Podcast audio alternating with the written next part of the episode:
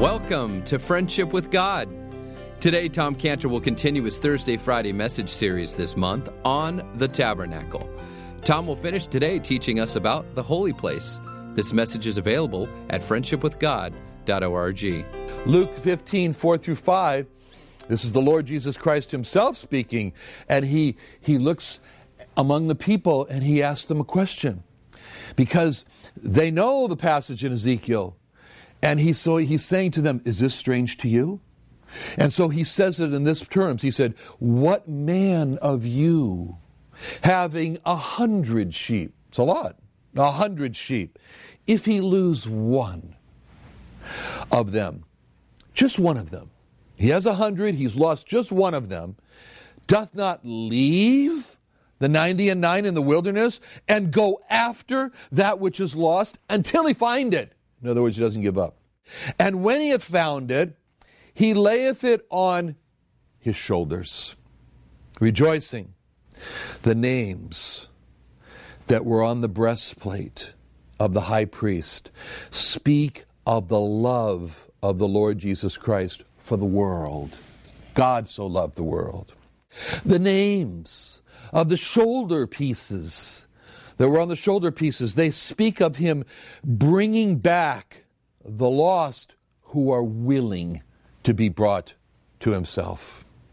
The loving heart, the carrying shoulders of the Lord Jesus Christ, that's the ephod on the high priest. That's the breastplate in the ephod, and that's the two pieces on the shoulder there. They speak to us of the loving heart and the carrying shoulders of the Lord Jesus Christ. Next, the golden mitre. On the head of the high priest was a golden sign. It was a golden plate, and there were words written on it, and the words said, Holiness to the Lord. So when you saw the high priest and he would turn to face you, you would see the sign, this like a flash, as the light reflected off the gold. And you would be stunned and you would see these words Holiness to the Lord. Holiness to the Lord. Seeing this was a constant reminder. This was on his head above all.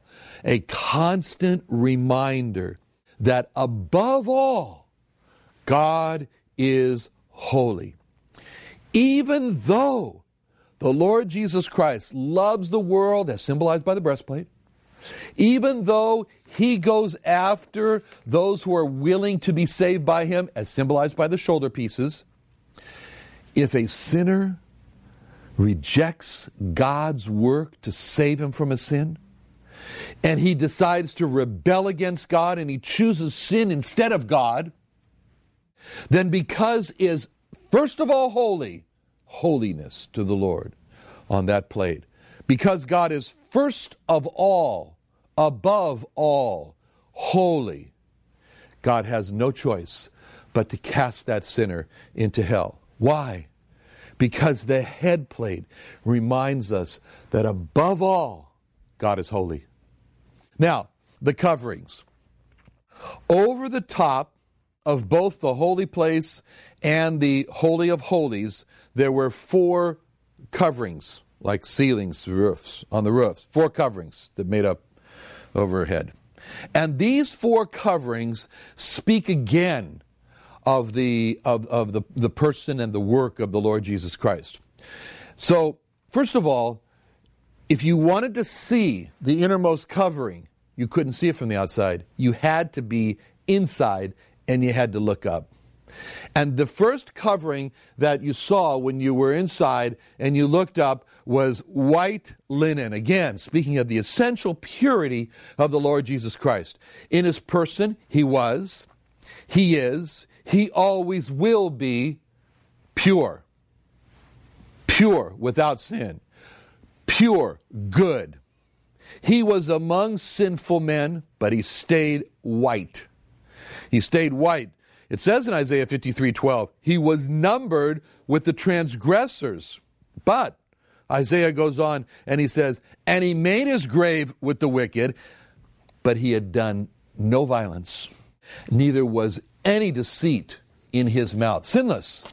And another place in Isaiah 53 11, God calls him, This is my righteous servant. No one's called righteous servant but him my righteous servant. And he says, and you know what he's going to do? He says, God goes on to say, This is my righteous servant, will justify many, shall justify many. This beautiful, fine twine linen that was only seen by those who came into the Holy of Holies or the holy place there, it wasn't seen from the outside, was there. And when you think about that, that it was only seen by a few who went on the inside, how many today really see the holiness of the Lord Jesus Christ? How many today really see the sinless perfection, the beauty of his purity? Very, very few. Very, very few. In the case of the tabernacle, just those who went inside. Now, there it was First covering, the linen, the white linen. Second covering, the goat's hair. So you peel back the most innermost covering, and then you come to the next covering, and that was a covering of goat's hair. Goat's hair in, in the Middle East is black, so this was a black covering. The goat was used and is used all throughout Scripture as a sin offering. It was the blood of a goat that we mentioned a, uh, a, little earlier that was taken on Yom Kippur, the Day of Atonement, and to carried into the Holy of Holies as an offering to God for the sin of the high priest and for the sin of the people. Therefore, this covering of goat's hair speaks of how the Lord Jesus Christ took our sin on him. Our iniquities, as it says in Isaiah 53, were laid on him. And when he did become the offering for the sin of man, Isaiah said these words He was wounded for our transgressions.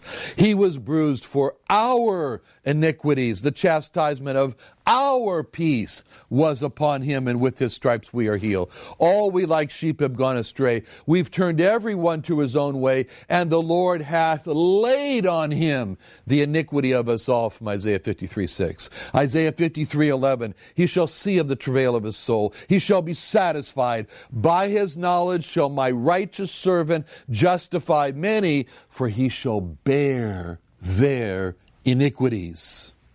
Last verse of Isaiah 53, verse 12. Therefore will I divide with him a portion with the great, and he shall divide the spoil with the strong, because he hath poured out his soul unto death, and he was numbered with the transgressors, and he bare the sin of many and made intercession for the transgressions. All of that bearing the sin, wounded for our transgressions. The iniquity of us all is laid on him. That's the goat's skins, the, goat, the, the, the goat's hair covering there, reminding us of the goat. Paul put it this way He said this For he hath made him to be sin for us, who knew no sin, that we might be made the righteousness of God in him. He hath made him to be sin for us, goat's hair covering, the sin offering. Daniel put it, he said that the Messiah would be cut off, but not for himself. Goat's hair, the substitution of it all, goat's hair, covering. This covering speaks to the fact that the Lord Jesus Christ was made sin for us when he took on us all of our sins. That was the second covering. Third covering, you peel that one back. Third covering, this was a covering of ram's skins dyed red. Ram skins dyed red. The skin of the animal was dyed with a special dye, which we'll speak about in a minute. But the animal is the ram. And the ram was the animal used in the sacrifices for dedication, dedicatory offerings. When, when you wanted to, if there was a time in your life when you really felt God calling you and you really wanted to respond and you really wanted to tell God, God, all of me, nothing held back. It's going to be all of me. I dedicate my whole self to you. You brought a ram. You brought a ram to be sacrificed. That was the appropriate offering. It was a special offering that expressed your desire to be wholly dedicated to God. And you came with the ram. And when the ram was killed, the priest would take the shoulder of the ram and wave it before the Lord, and it was called the wave offering. And it was an offering of dedication. But the ram skins used here were dyed red. The red dye was obtained from the scarlet worm. The scarlet worm, when it was crushed, it died and gave off this red staining liquid. And that was used as the red dye. That was used to stain these ram skins red. What does this speak of? The dying of the worm, the giving off of the red color that looks like blood, the dedication of the ram. The ram skins dyed red. What do they speak of? Complete willingness on the part of the Lord Jesus Christ. So dedicated to God the Father that he was willing to go, and here's these three words again, all the way. That's the, that's, that's the red color. The red color is all the way. All the way to death. Not just any death, but all the way to the death of the cross in obedience to God his Father. He was like Abraham in his dedication. He was like Abraham when God was, had called Abraham to kill his only son. And so what happened is that his son Isaac knew what was going to go on.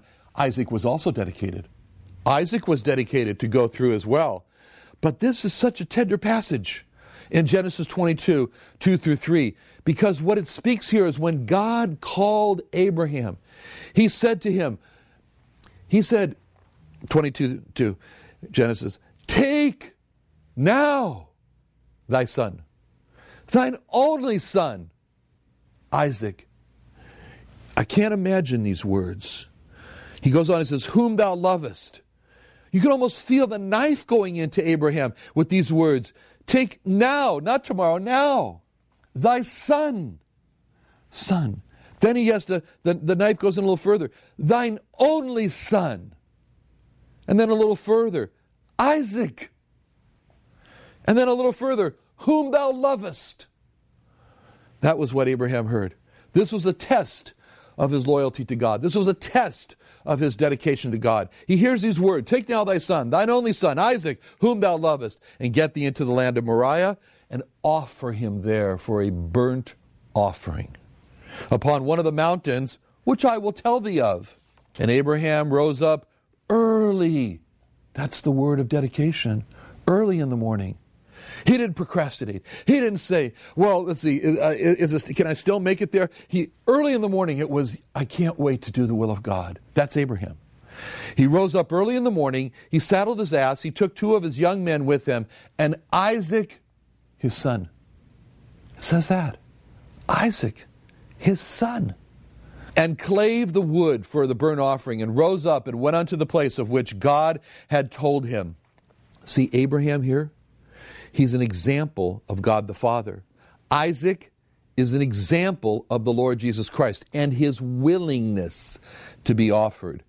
That was an example of the dedication of the Lord Jesus Christ, who, when faced with the prospect of taking our sins and the sins of the world on himself, being separated from God the Father, an unthinkable thought, he overcame his own reluctance and he burst through the reluctance with the words in Luke 22 42 when he said, saying, Father, if thou be willing, if thou be willing, remove this cup from me.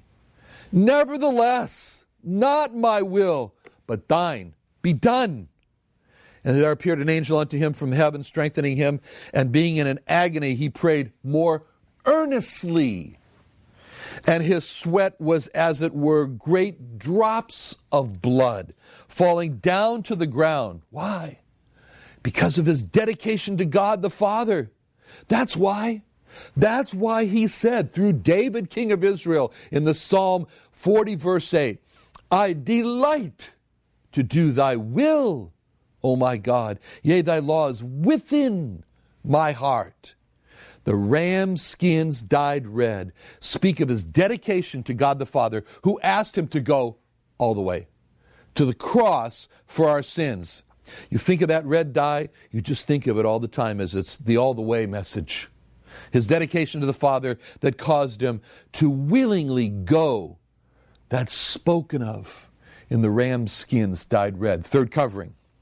Now, last covering on the top was the one that was actually visible to anyone from the outside. It's called badger skins. Now, it's not really known if these, these skins were from badgers or porpoise skins.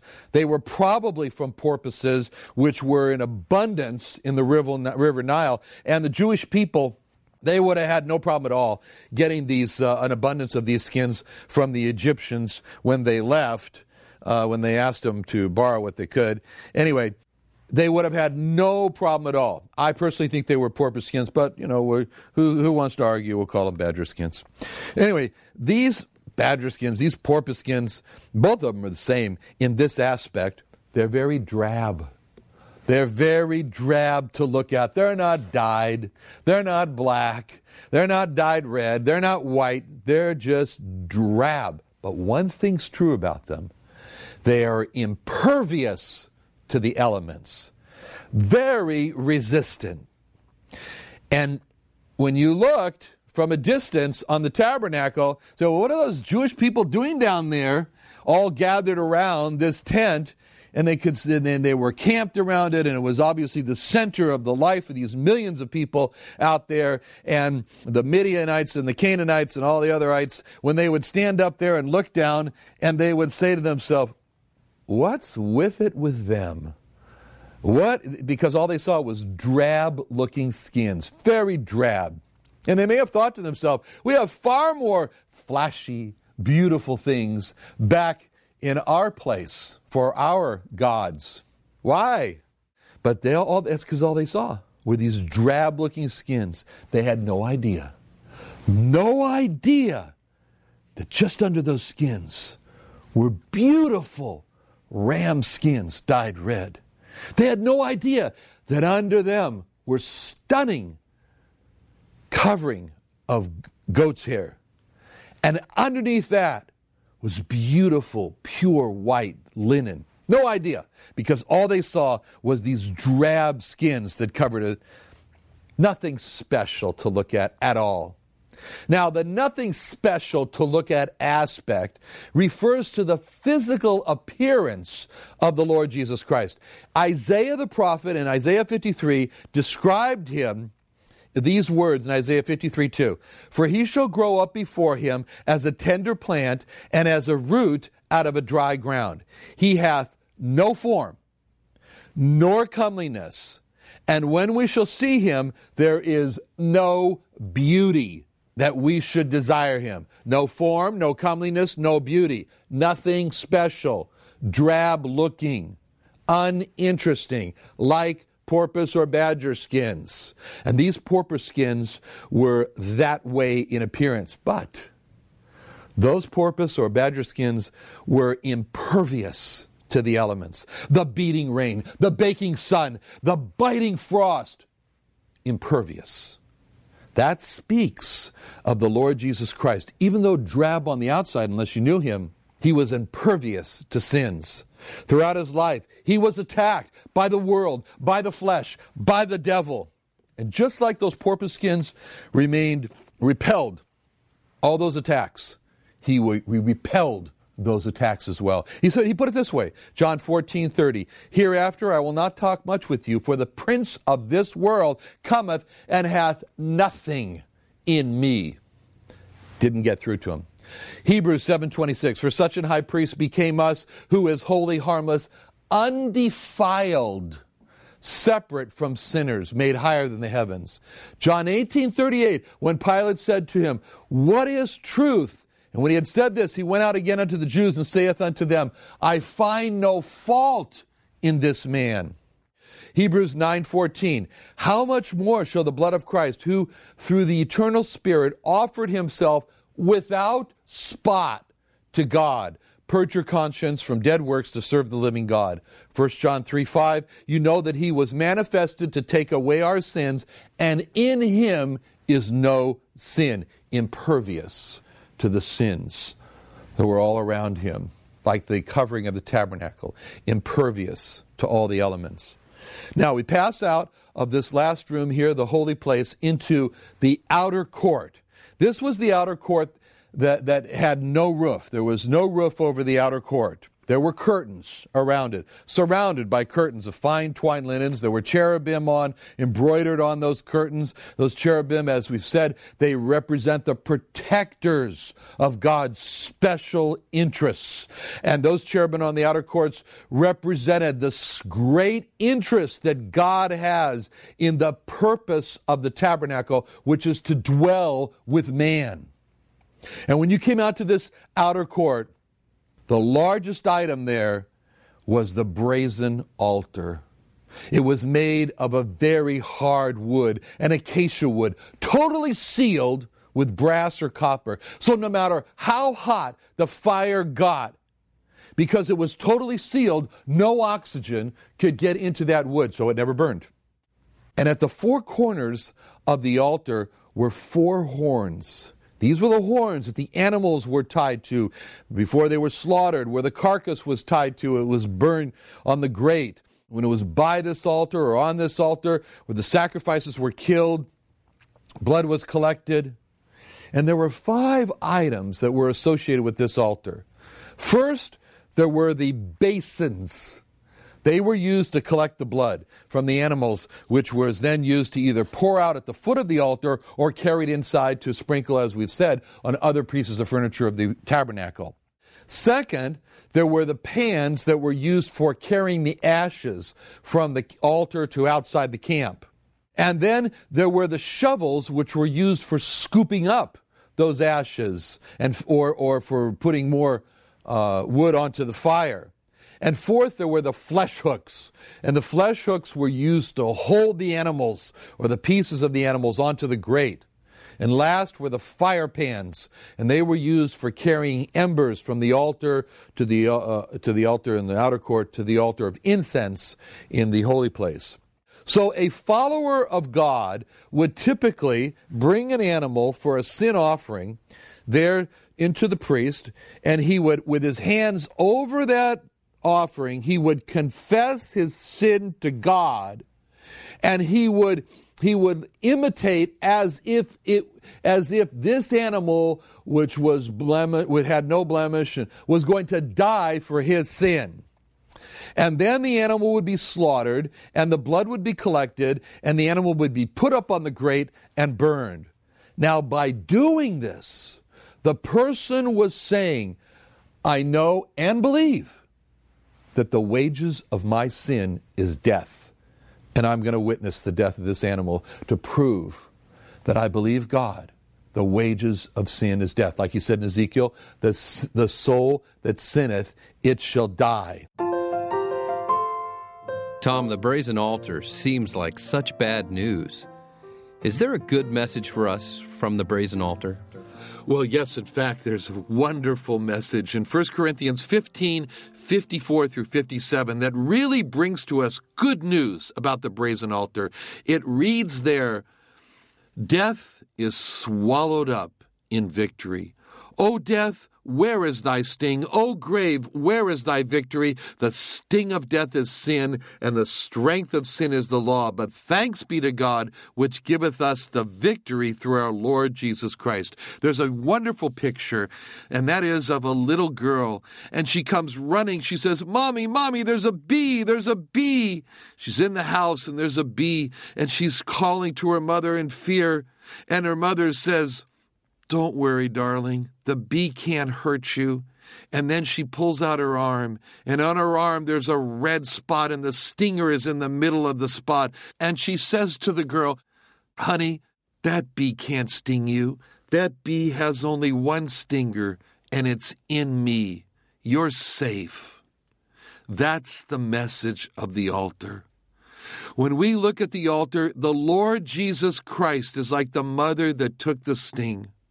We see the altar, we see the terribleness of it, but we see that He was the one that paid all the price.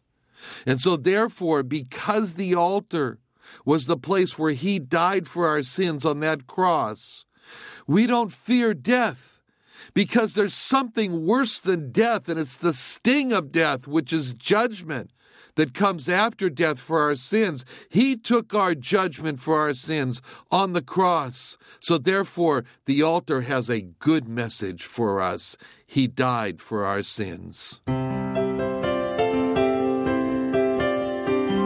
Thank you for joining us today. We hope you've enjoyed our Thursday Friday message series on the tabernacle. We hope those of you that are located in San Diego, California, can come out on Museum Day, Saturday, September 29th, at the Creation and Earth History Museum at the opening of the tabernacle here, and you'll be able to meet Tom Cantor, as well as Ray Comfort and other guest speakers that will open up the new tabernacle light and sound display here in Santee, California. Call us at 1 800 247 3051 for more information. Join us again next week as we continue our study in the Bible.